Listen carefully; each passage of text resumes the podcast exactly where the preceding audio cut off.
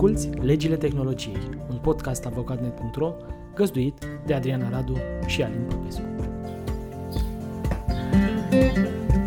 Citim și comentăm deja știrile din tehnologie de aproape un an. De fapt, episodul următor va fi chiar la aniversarea primului an din podcastul Legile Tehnologiei. Cred că am început pe 1 iulie, Adriana, nu? Eu așa da, da, da, da, da. Începutul lunii iulie. Da. Nici nu vine uh, să cred că a trecut un an. Oricum l-am înregistrat cum am putut, uh, l-am mixat cum am putut, așa cum ne-a dus pe noi mintea. Dacă asculta cu primul da. episod, recunosc că mi-e rușine, l-am ascultat acum ceva Da, vreme. l-ai ascultat, da. da mi-e rușine. N-am avut curaj. Eram stângaci așa, da. Nu că acum am fi foarte evoluat, asta, mă rog, am făcut niște pagini. Uh, de acasă, de la birou, din concediu. Exact. Da. În tot timpul ăsta chiar am încercat să învățăm din micile și marile greșeli pe care le-am făcut și dacă e să fi învățat ceva, uh, atunci am învățat unele lucruri importante. În primul rând că presa de specialitate, și aici vorbim de sursele mari, importante, ziarele, toate alea pe care le citim noi, da? da. Dar în multe cazuri și blogurile și sursele mici de informare, alea nișate pe care le urmăresc uh, uneori fanii, uh, toate sursele astea dedică spre 90% din spațiul lor marilor companii de tehnologie, big tech, da? Google, Facebook, Amazon, Apple, TikTok, Twitter, da, Alibaba, dacă te uiți la te- știri din tehnologie, într-o formă sau alta, toate se ajung în sfera asta de ce mi se pare și mai interesant Companie. este că majoritatea acestor comentarii, uite ce facem și noi, că până la urmă distribuția podcastului se face tot prin proprietăți aparținând da, acestor da, da. companii. Da, da. Cumva dacă vrei să ai șanse să fii uh, cât de cât auzit, citit și așa mai departe, trebuie să îți încarci conținutul în Facebook, să-l faci accesibil pe Google Search, nu? Twitter, uh, TikTok, tot ce am discutat mai devreme. Da, Spotify. Uh, asta mă face să văd din ce în ce mai uh, clar faptul că nu mai vorbim de niște servicii care sunt construite peste internet, ci vorbim mai degrabă da. uh, ca servicii care au devenit un soi de infrastructură de bază a internetului. Da, nu s-au mai... mixat cumva, nu mai poți să le mai desprinzi unele de celelalte. Adică nu exact. mai poți să mergi pe internet fără infrastructura asta de bază de care zici tu. Și invers, da. nici nu ar putea funcționa fără internet. Adică s-a făcut acolo un da, și uite, în tot anul ăsta am tot discutat de uh, zero rating offers, spre exemplu, da, ofertele alea mm-hmm. pe mhm. care diverse companii de tehnologie, de uh, companii de telefonie mobilă le fac pe principiul uh, plătești nu știu cât, ai acces la 2 giga de trafic de internet, dar dacă intri pe Facebook, traficul ăla e gratuit. Cu alte cuvinte, cei 2 giga se aplică tot la extra Facebook, da? extra mm-hmm. proprietăți Facebook. Cam asta se întâmplă în principiu în lume, în nu știu, Indonezia, în Da, multe inclusiv la de... noi am văzut oferte dintre astea, nu știu dacă mai sunt acum, dar anul trecut sigur erau. Acum, și acum era ceva cu TikTok pe stradă, nu știu la care dintre companiile de telefonie mobilă, dar una are ofertă cu TikTok nelimitat, dacă nu mă înșel. Mm-hmm. Uh, ideea asta a pervertit într-o formă sau alta imaginea pe care unii oameni o aveau despre internet, în sensul că i-a făcut să creadă că Facebook e internetul.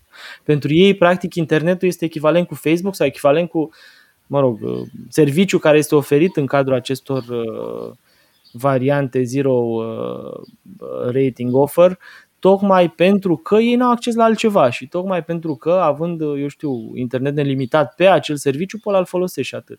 Și așa ca imagine, că până la urmă, dacă e să ne uităm înapoi, chestia asta chiar e foarte importantă, trăim într-o lume populată de aproape 8 miliarde de oameni. Din ăștia, 4,5 miliarde sunt conectați la internet și din cei 4,5 miliarde de oameni, fiecare stau online în medie 6 ore și 40 de minute. Asta înseamnă că în lumea civilizată, dacă pe zi, pe zi, da, dacă în lumea civilizată probabil stau conectați mai mult, 7-8 ore, în lumea cealaltă, în dezvoltare sau subdezvoltată, nu știu cum să-i zicem, stau mai puțin de atât. Uh, și ar fi interesant să vedem și că 90% din uh, oamenii conectați la internet utilizează aplicații de chat. De-aia și există niște giganți în lumea asta, fie că vorbim de WeChat, uh, serviciu Tencent din China și, mă rog, din zona aia a Asiei, uh, Uh, care încearcă să fie exportat în alte țări, alte teritorii e puțin mai complicat, fie că vorbim de WhatsApp, de proprietatea Facebook. Foarte puțini oameni știu că WhatsApp aparține Facebook, apropo. Uh, undeva la 20% am văzut un sondaj, cred că WhatsApp este partea Facebook. Cei mai mulți cred că WhatsApp este un serviciu concurent Facebook, motiv pentru care uneori nu vor să folosească Messenger de la Facebook și se duc pe WhatsApp.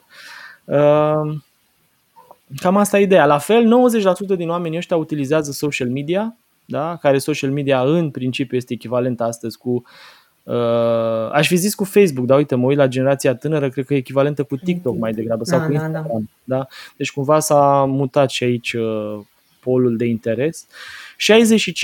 65% din cei 4,5 miliarde utilizează servicii de hărți online și tot 65% se uită la filme online. Ca să vedeți cam cât de departe a ajuns Facebook sau cât de departe a ajuns uh, nu, YouTube, apropo de filme online, sau cât de departe a ajuns Netflix cu, uh, cu serviciul său. Uh, Uh, de la închirieri de casete video.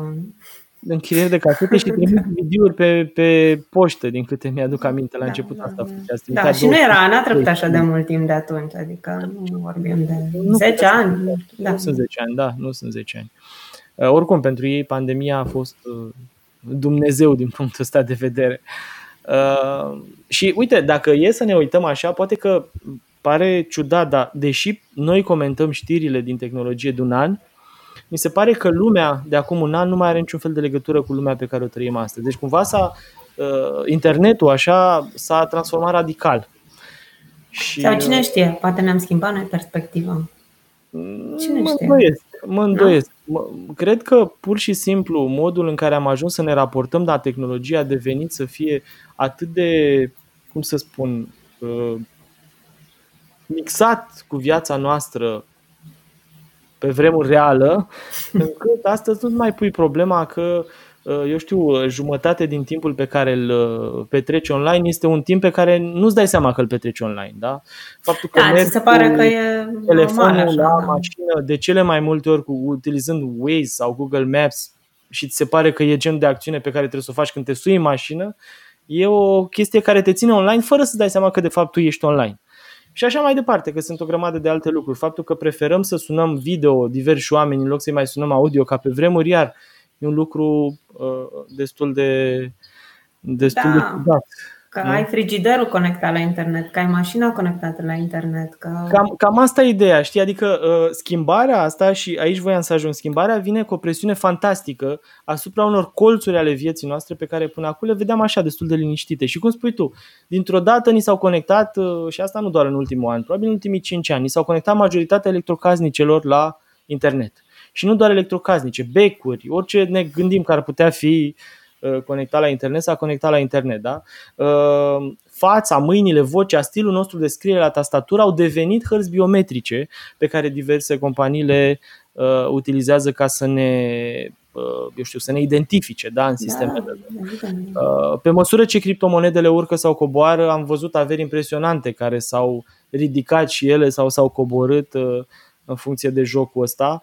Uh, copiii participă la provocări pe rețelele sociale și am tot vorbit despre lucrul ăsta cu efectele pe care le au provocările respective. Uh, am văzut și mărirea Roblox și mărirea altor uh, altor companii cu produse dedicate copiilor. Am văzut și pericolele pe care le aduc aceste lumi virtuale, în special în cazul copiilor, unde, mă rog, pedofilia văd că e un lucru din ce în ce mai întâlnit. Ehm, ce am mai văzut și că, în funcție de contextul politic, pentru că postezi ceva online, uneori poți să ajungi chiar la pușcărie și asta am văzut-o în diverse țări ale lumii și nu unele totalitare așa, da. Sau uneori poți să fii cel mai puternic om din lume și să nu mai ai acces, să nu mai poți posta, știi? Adică o să fie da, și invers. Da, uite, asta e o idee. Și uh, uite, asta m-a făcut să cred, apropo de evenimente, dar poate vorbim puțin mai încolo de evenimentele mm-hmm. care mi s-au părut uh, importante, că uh, ne-am gândit să atacăm și subiectul ăsta. Mie mi se pare că uh, Trump cumva și-a arătat acolo slăbiciunea reală, faptul că uh, toată discuția aia cu TikTok, dacă vă mai aduceți aminte, Trump a încercat să forțeze TikTok să vândă cel puțin divizia americană, să o vândă, de parcă s-ar fi putut asta, să o vândă unor companii americane. Uh, a fost o încleștare așa care a durat aproape un an, în ultimul lui an de mandat Uh, cred că uh, tot războiul ăsta cu TikTok l-a pus pe Trump în fața unor uh, situații cu care nu credea că o să se întâlnească, pentru că a dat de înțeles marilor companii de tehnologie că nu are puterea pe care probabil că s-a lăudat cu o are, pentru că dacă ar fi avut-o, ar fi reușit să facă lucruri cu TikTok fără să lungească așa la nesfârșit toată povestea aia. Uh, și banarea lui din 6 ianuarie sau cât a fost, cred că e și un efect al acestei uh, al acestei încleștări în care Trump și-a arătat puterea mică pe care o avea, cel puțin uh, administrativ și judiciar. Juridic, și mai departe. Da, da. Da. da, uite, pornind de la ce vorbeam mai devreme, că lumea s-a schimbat în anul ăsta, uh, ajungem la subiectul uh, podcastului nostru, dacă este o luăm așa, pentru că nu comentăm doar știrile tehnologice, le comentăm în contextul legislației și a modului în care legislația se schimbă datorită lor sau modul în care legislația evoluează datorită lor. Și aici am văzut niște, niște tendințe interesante în ultimul an. Uh, au fost accentuate cumva de pandemie, dar uh, sunt acolo. În primul rând, da.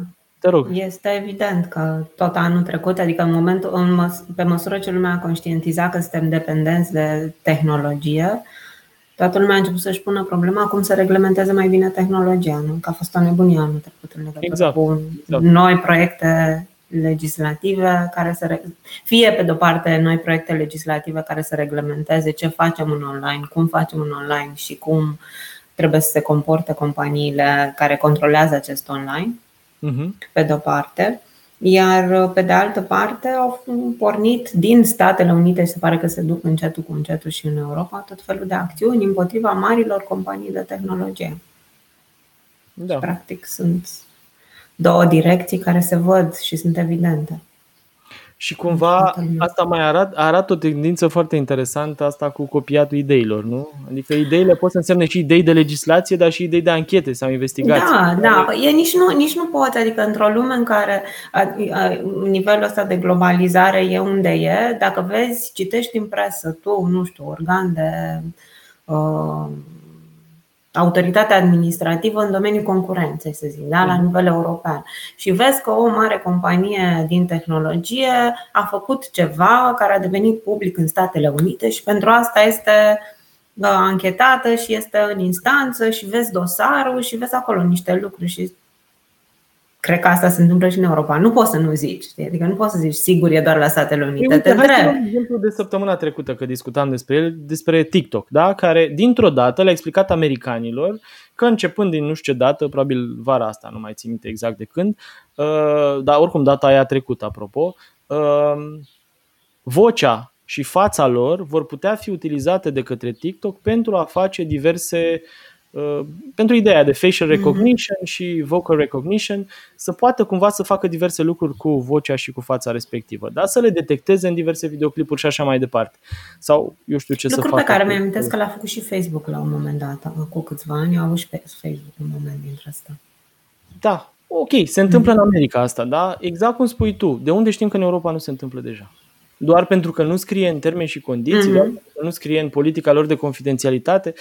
Uite că istoria ne-a învățat că multe companii nu joacă chiar corect, știi? Și atunci stai și te întrebi, o fac acolo.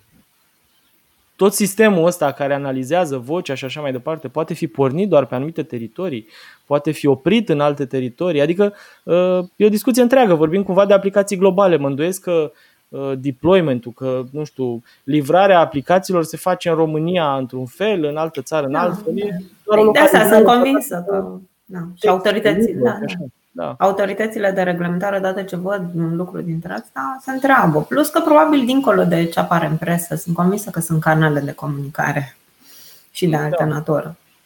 Așa e. Și uite, uh, punctul 2, apropo de tendințele astea din legislație, e că uh, se reglementează sub imperiul emoțiilor. Și mă uitam aici, spre exemplu, poate o să creadă TikTok că avem ceva cu ei. Încă o dată dau exemplu TikTok din Italia.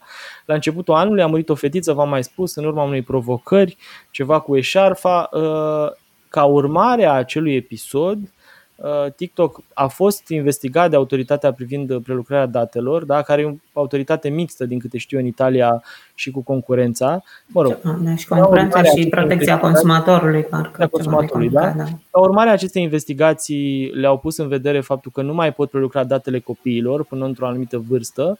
Uite că în ultima vreme TikTok a început să șteargă conturi, destul de multe și erau milioane, dacă mi-aduc aminte, de conturi șterse în aprilie și mai, tocmai pentru că s-a întâmplat acel lucru și acum cumva se pune problema identificării copiilor sau apariției unor mecanisme prin care copiii să fie identificați și să nu poată folosi rețeaua aia decât uh, dacă au acordul părinților sau dacă au o vârstă peste o anumită valoare.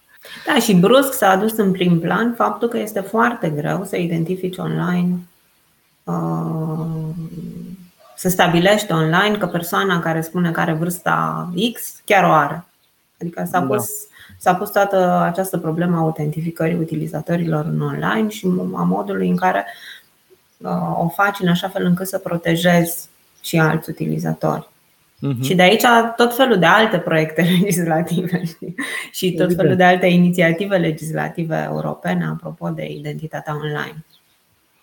Da, ă, că ajungem la ideea asta cu inițiative legislative, da, uite o altă tendință, voința politică și orgoliul politicienilor care duce deseori la reglementări ciudate ce au ă, slabe șanse să se aplice pe termen lung. Uh, uite, spre exemplu Polonia, da? undeva la începutul anului, uh, post banarea lui Trump, de pe Twitter și Facebook, polonezii au adoptat o lege care vine și spune că tu, companie, nu știu, rețea socială, companie care găzduiește conținut generat de utilizatori, nu ai voie să uh, moderezi conținutul așa cum ți-ai dori și că ești, poți să fii chiar uh, eu știu, dat în judecată de utilizatorul pe care l-ai banat în anumite uh, contexte Evident, nu cred că e o interdicție absolută, cred însă că e din ce în ce mai complicat pentru rețelele sociale să-și modereze conținutul.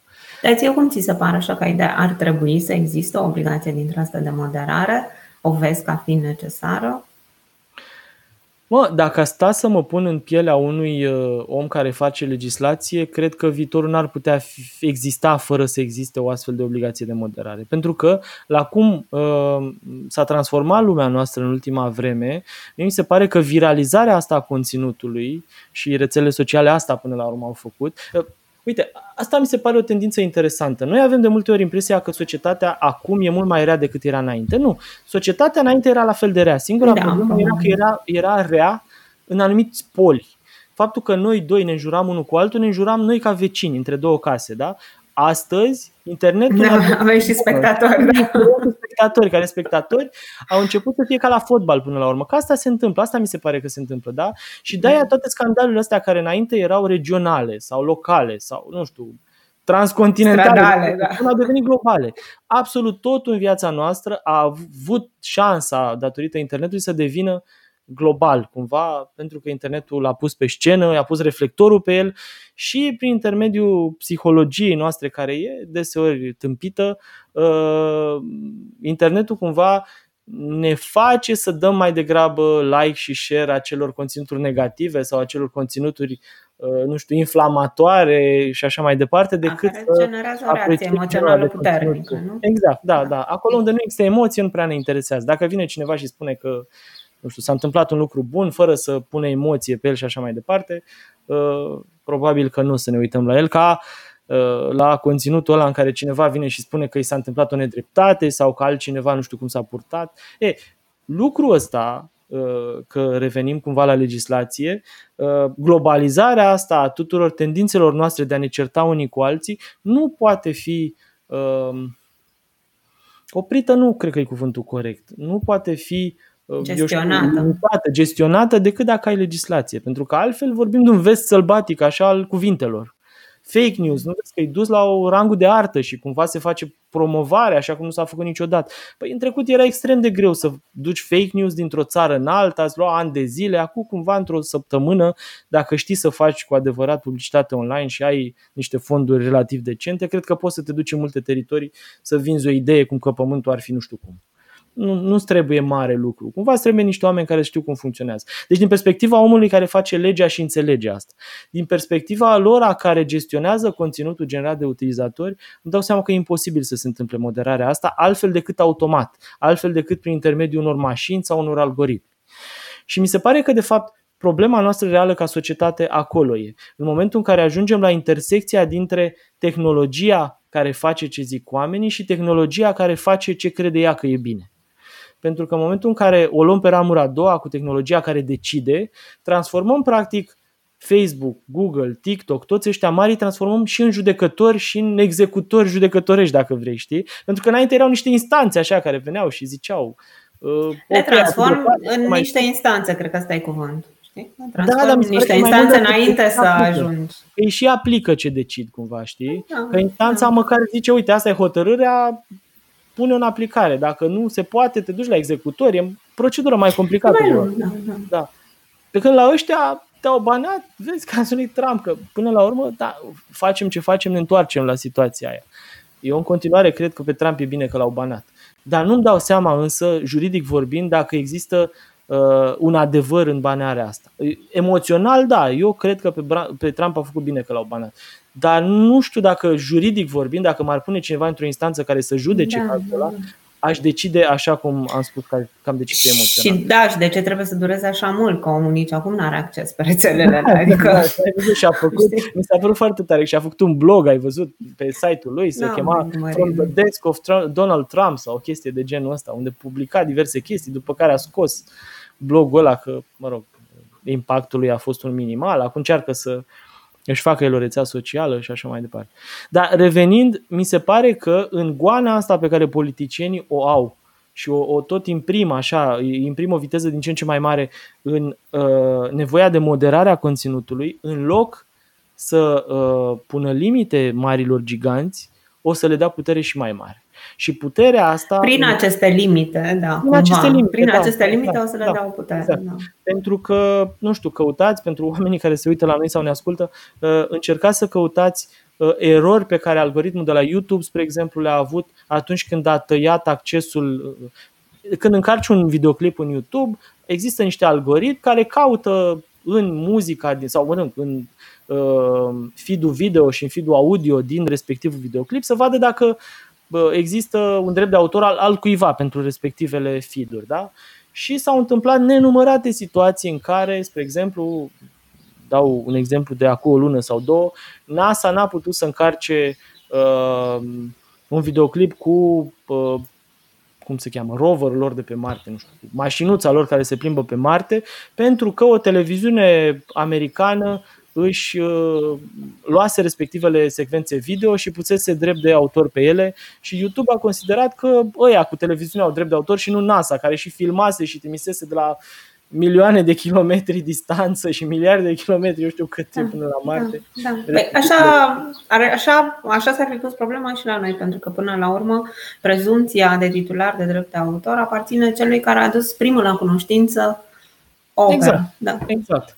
Deci, Probabil că e același principiu și acolo. Un algoritm are într-adevăr șansa de a uh, vedea, nu știu, uh, imagini pornografice sau tot felul de alte lucruri pe care, într-o formă sau alta, ochiul unui algoritm le vede mai bine decât ochiul uman. Nu întotdeauna, dar problema e cu celelalte situații, acolo unde excepțiile sunt la fel de importante ca reguli. Și în momentul în care transformi aceste rețele mari uh, sociale și nu numai, le transformi în judecători, cred că noi ca societate o să avem diverse uh, lucruri de pierdut și în zona aia de libertate de expresie, dar nu numai, nu numai acolo. Uh, uite, ce mi se pare iar important este că Uniunea Europeană poate a fi și a fi devenit un pol de influență majoră în privința viitorului legislației, pentru că, într-o formă sau alta, toate actele normative pe care europenii le-au gândit pentru trecut, nu știu, vezi GDPR, dar nu numai. Și pentru viitor, vezi Digital Services Act, Digital Markets Act, am tot vorbit noi despre chestia asta în ultimele episoade, uh, încep să aibă, uh, eu știu, o încep să aibă copii în diver, pui așa în diverse alte state și regiuni. Da, da, și la unele începem să le înțelegem și utilitatea. N-am, nu prea am vorbit noi de directiva NIS, da, directiva care impune tot felul de obligații de securitate cibernetică a anumitor companii. Dar dacă ne uităm la ce se întâmplă în Statele Unite cu atacurile cibernetice, ce s-a întâmplat cu vreo două săptămâni două sau o lună, Colonial Pipeline și uh-huh. toate discuțiile pe care, care s-au purtat săptămâna trecută între Joe Biden și reprezentanții Uniunii Europene apropo de atacurile cibernetice și ce măsuri pot să ia împreună pentru a se apăra de ele, ne dăm seama că totuși Uniunea Europeană a făcut ceva ce alte mari state din lume încă n-au făcut au o legislație care sigur că e în curs de implementare în statele membre, dar da. care e de natură sau încearcă să protejeze marile companii și mari operatori de servicii esențiale exact de genul ăsta de atacuri, da? care, care pot practic să pună o rețea jos, nu știu, un interval lung de timp și înseamnă că și poate însemna că, nu știu, rămâi fără Uh, gaze, rămâi fără curent, rămân fără benzină, rămâi fără, da, da, fără CT-uri la spital. Nici nu putem să ne imaginăm ce haos poate să genereze într-o societate câteva zile fără curent electric. Uite, hai că ajungem și acolo, apropo de predicții și de modul în care probabil că se va transforma lumea în anul următor, că tot încercăm de uh, data viitoare să începem un sezon nou al uh, podcastului. Vrem da. să mai punctez ultima, ultima idee pe care am tot uh, văzut în zona asta de legislație și vreau să o punctez neapărat pentru că mi se pare importantă. România are noroc că e sub umbrela așa încăpătoare Uh, cum e ea a Uniunii Europene, din perspectivă legislativă. Nu vreau să comentez toate discuțiile alea legate de relația fiscală, financiară a României cu Uniunea Europeană, vreau să comentez ideea asta de legislație. Și dacă stăm să ne uităm, uh, majoritatea legilor românești care se aplică în zona de tehnologie sunt transpuneri sau, mă rog, aplicări ale unor directive sau regulamente. Da, că transpuneri mai bune sau mai proaste, sunt nenumărate situații în care sunt proaste transpunerile astea, dar mi se pare că avem totuși o linie directoare dată de Uniunea Europeană. O strategie, da, e o strategie care are, are un cap și o are și o coadă. Și lucrul ăsta ne-a ajutat pe noi ca, uh, eu știu, nație din perspectiva asta să avem o legislație cât de cât coerentă. Dacă stați să vă uitați la zona fiscală sau la, nu știu, chiar și zona de dreptul muncii, dacă e să o luăm așa, sau altele, o să vedeți că coerența asta uneori lipsește, tocmai pentru că am făcut-o noi, așa cum ne-am priceput, cu politicienii noștri, mă rog, care au a avut tot felul de idei și a doua zi le-au transformat în legi. E, în zona asta tehnologică, dacă stați să vă uitați la modul în care a evoluat legislația în România în ultimii 10 ani, nu știu, de când a intrat România în Uniunea Europeană, dacă sunt 13 ani sau cât sunt, uh, mi se pare că a avut totuși o oarecare predictibilitate. Nu ne-am trezit de azi pe mâine că facem niște schimbări dramatice în zona asta sau că transformăm da. sau recalificăm. Pentru că, pentru că nici nu a fost o zonă accesibilă, nu e așa de ușor să faci o reglementare care să în zona asta de tehnologie, dacă nu știi eu mi-aduc aminte, uh, cel puțin două dezbateri publice la care am participat în Parlament, pornite una de la doamna Olguța Vasilescu și de la o doamnă de la PNL, nu mai știu, uh, Uh, era o inițiativă a PNL plus PSD. Uh, da, nu, zic așa, că era transpartinică, nu că era un anumit partid care făcea asta, prin care se dorea. Uh, ei cumva aveau o idee care nu pot să zic că e rea. Da? Faptul că te uiți pe diverse site-uri și că vezi la secțiunea de comentarii toate înjurăturile posibile. Că se înjură ei acolo și își varsă oful în cuvinte nu tocmai uh, frumoase.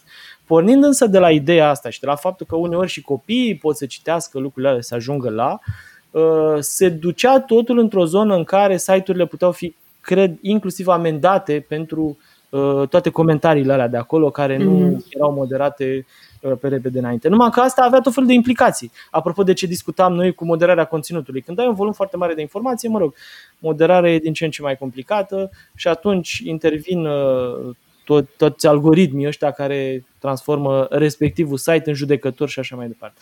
O altă inițiativă aparține lui uh, domnului uh, Liviu Dragnea, era tot ceva legat de moderarea conținutului. Observ în zona asta de moderare a conținutului, cred că la, la Dragnea era o idee care ținea de inclusiv de sancționarea celor care pe internet se iau de politicieni sau faptul că uh, scrii ceva despre uh, eu știu, afilierea politică a cuiva era dusă într-o zonă de aia de discriminare, dacă este o luăm așa. Nu mai știu, a fost sau de discurs bazat pe ură. Exact, da, da, da.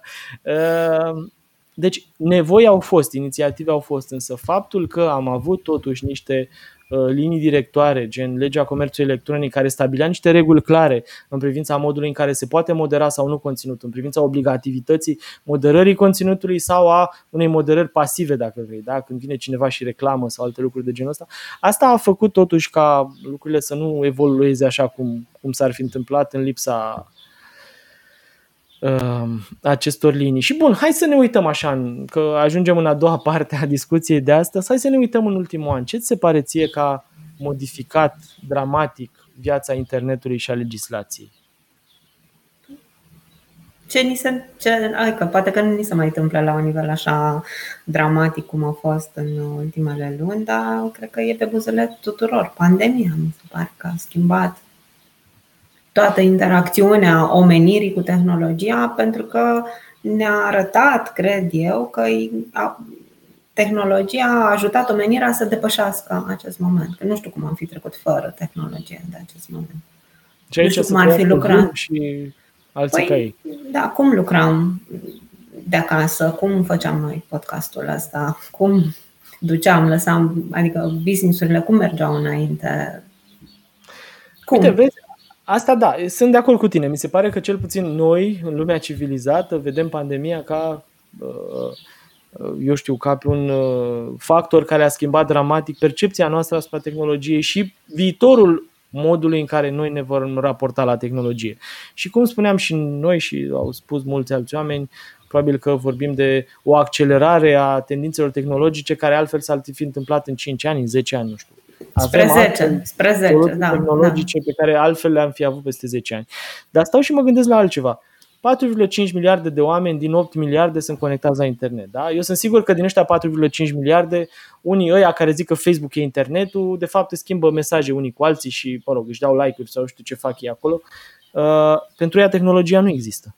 Pentru ea tehnologia e doar un telefon, eventual cu taste sau știu ce tip de telefon o fi ăla, uh, dar nu e așa cum ne raportăm noi la, la tehnologie. Înțelegi? Deci de-aia cred că pe o, pentru o bună parte din lume, pandemia poate că a adus mai multe sărăcie, sau a adus foamete, sau a adus, eu știu, niște drame locale și uh, așa, dar uh, tehnologic vorbind, eu nu știu dacă pe oamenii ăia îi apropie de tehnologie pandemia sau îi îndepărtează mai degrabă prin sărăcie de tehnologie, că mi se pare că sunt două tendințe diferite asta, știi?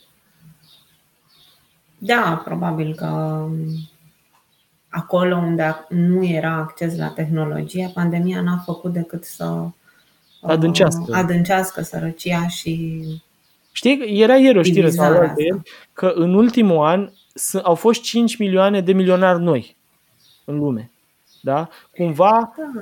în da, ideea da, da. în care unii au devenit mai bogați, ceilalți mai săraci au devenit mai săraci. Citeam acum o săptămână un articol despre ce a însemnat uh, pandemia pentru milioane de femei în lumea asta care au devenit subiect de abuzuri uh, inimaginabile, pentru că o perioadă lungă de timp au trebuit să stea în casă cu oameni cu care poate că, în normal, n-ar fi petrecut atât de mult timp. Da, așa e pentru toate scandalurile alea domestice și așa mai departe, da. Și pentru Bun. copii, inclusiv, inclusiv pentru copii, apropo de ce vorbeam mai devreme cu pedofilie și tot, tot felul de...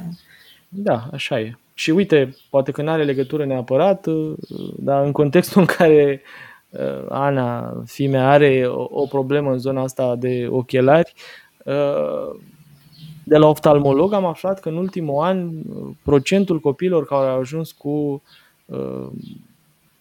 numărul, să zicem, copilor care au ajuns la oftalmolog cu probleme de vedere din ce în ce mai mari este de câteva ori mai mare decât era într-un an normal.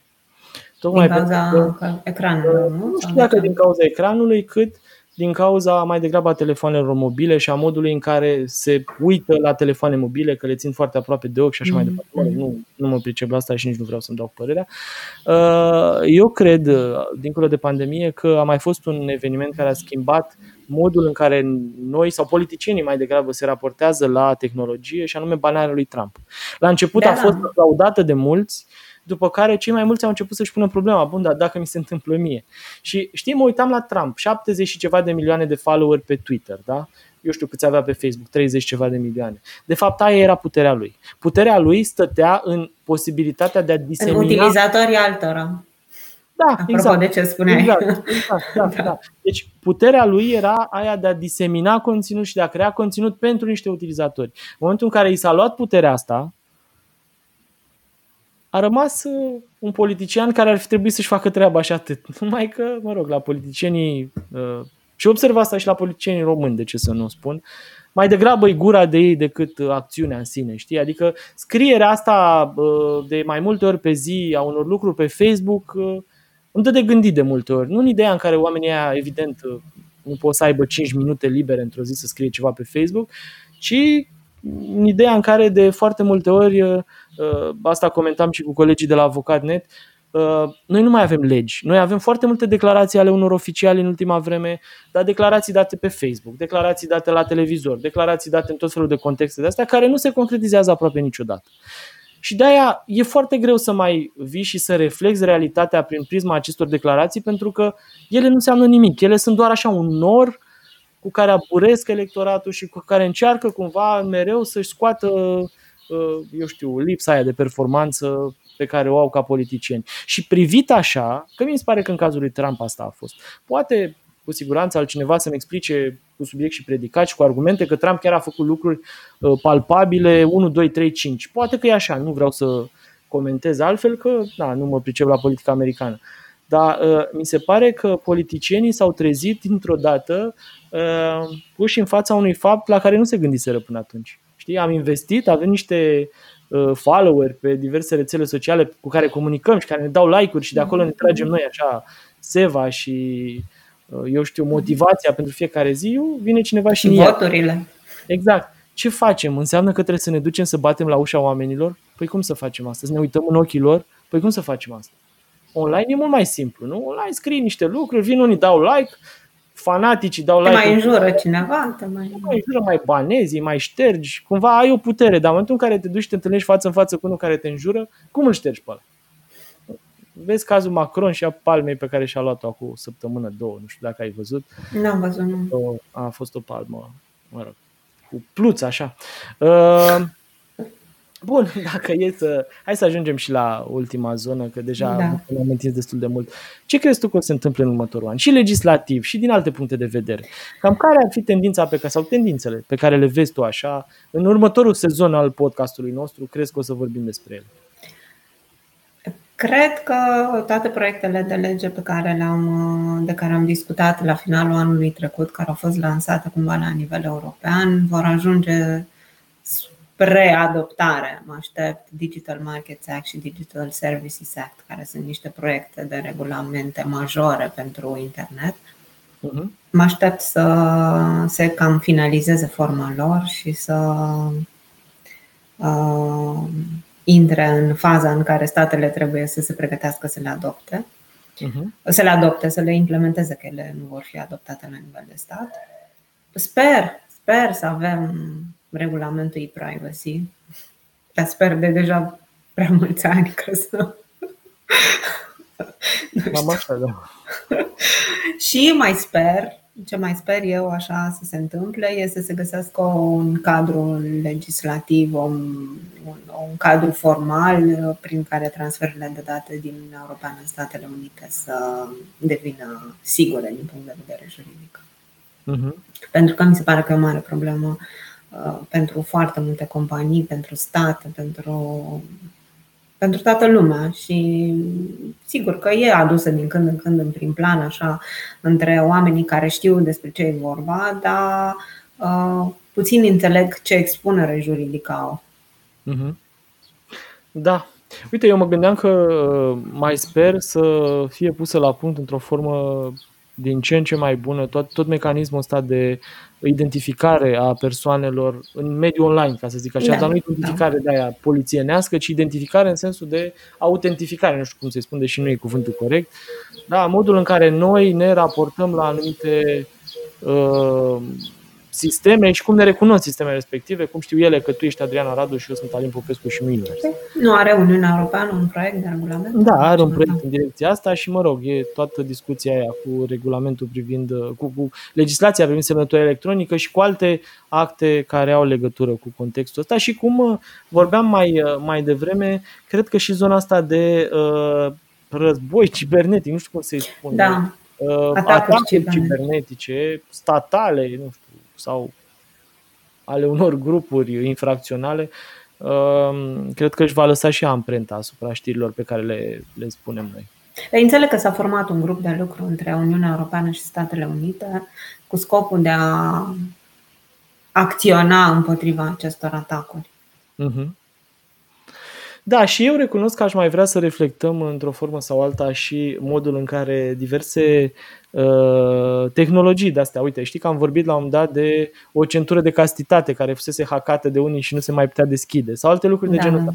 Aș vrea să vorbim și despre asta pentru că mi se pare că din perspectiva atât a companiilor care le creează, cât și a uh, utilizatorilor care le folosesc, există niște probleme juridice și niște tendințe juridice și de afaceri pe care ar trebui să le discutăm și să le punem pe masă. Cumva că mi se pare important. La fel, uh, odată cu apariția asta și sunt sigur că în următorul an tot ce ține de fake news, deep fakes în zona video, audio și așa mai departe, va crește în amploare și în eficiență etc.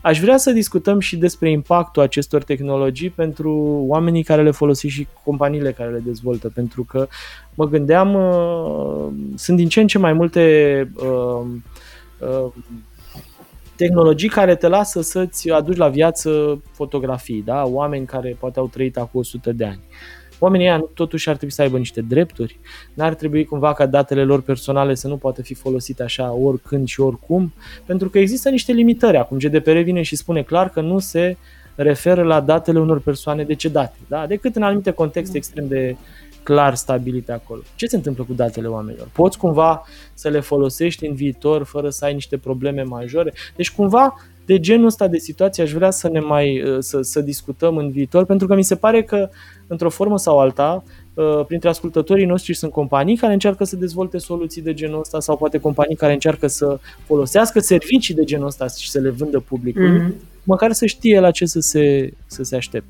mă gândesc. Da, Păi uh, cam asta e pentru episodul de astăzi. Uh, o să luăm o pauză săptămâna viitoare, ne vedem peste două săptămâni, 8 sau 9, cât o să fie atunci, nu știu, mm-hmm. cu primul episod din sezonul 2 al podcastului nostru. Încercăm cumva să găsim, nu neapărat un concept nou, ci lucruri cât mai interesante să vi le prezentăm și poate într-o altă formă să vi le prezentăm, să fie mm-hmm. mai ușor de îngurgitat. Oricum, dacă aveți sugestii, trimiteți-mi. Da, așteptăm, sigur. Mare, așteptăm. Mare da. interes. Bun, păi mulțumim că da, ne-ați ascultat mulțumim. și ne auzim peste două săptămâni atunci cu uh, primul episod din sezonul 2. La revedere! Toate bun.